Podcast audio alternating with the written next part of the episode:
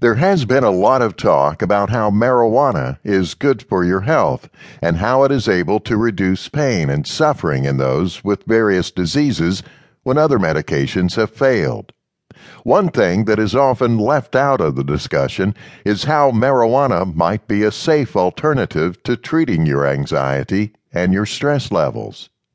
This chapter is going to start looking into how effective marijuana is in helping you to deal with your anxiety, as well as explore how this can be possible.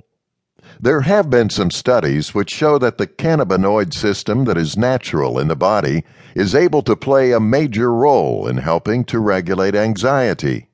There are cannabinoid receptors in certain parts of the body that are held responsible for some people feeling anxiety. One thing that showed up in studies is that patients who were experiencing levels of anxiety that were higher than normal had cannabinoid receptors that were blocked by some forms of drugs, such as Rimonabant. In addition, those who use cannabis on a regular basis also reported that marijuana was able to reduce their levels of anxiety. One thing to keep in mind, though, is that some anxiety attacks and paranoia are side effects of using marijuana, especially in those who are new to using it or do not use it at all that often. Studies show that this is because of the complex link present between anxiety and cannabinoids, suggesting that the effect that marijuana has on the anxiety is going to depend on the type of cannabinoids present in the body as well as how much of the marijuana is taken. Now, let us look a little more in detail about the different chemicals in marijuana and how each is able to help out with the symptoms of anxiety when they are taken in the right way. T H C and anxiety. First, we will look at T H C's effect on the symptoms of anxiety. Studies that were conducted, both on animals and then on humans, have found some amazing results for anxiety. For the most part, T H C can both lessen as well as increase the anxiety that you feel, all depending on the dosage of marijuana that is taken. This is important to note when you are trying to lessen the anxiety that you feel. What this all means is that when you take high doses of T H C, you will be increasing the anxiety in the user, while if you take lower doses of the T H C, you will be decreasing the anxiety in the user.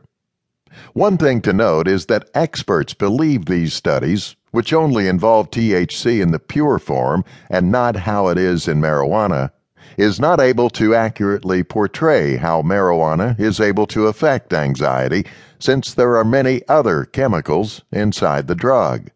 But the results look promising, and in small amounts, these studies show how T H C can help to lessen the amount of anxiety that you are feeling.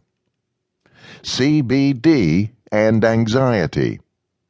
Another chemical that is found in marijuana, C B D or cannabidiol, has been shown to play a huge role in helping to regulate anxiety, and many suggest that it could be more effective at treating the various anxiety disorders than T H C. One of the first studies that was done to see what effect C B D has on anxiety was done in nineteen eighty-two. This study found that the C B D was able to block any of the anxiety that might have been provoked with T H C among the eight test subjects that were studied. This implies that marijuana strains that are high in C B D could be the best option to relieve anxiety and stress.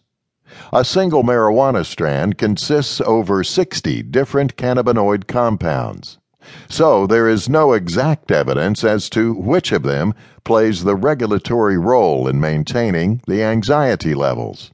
Therefore, the role of marijuana in dealing with anxiety and stress not only depends on the dosage of intake, but also on the type of cannabinoid responsible for regulation.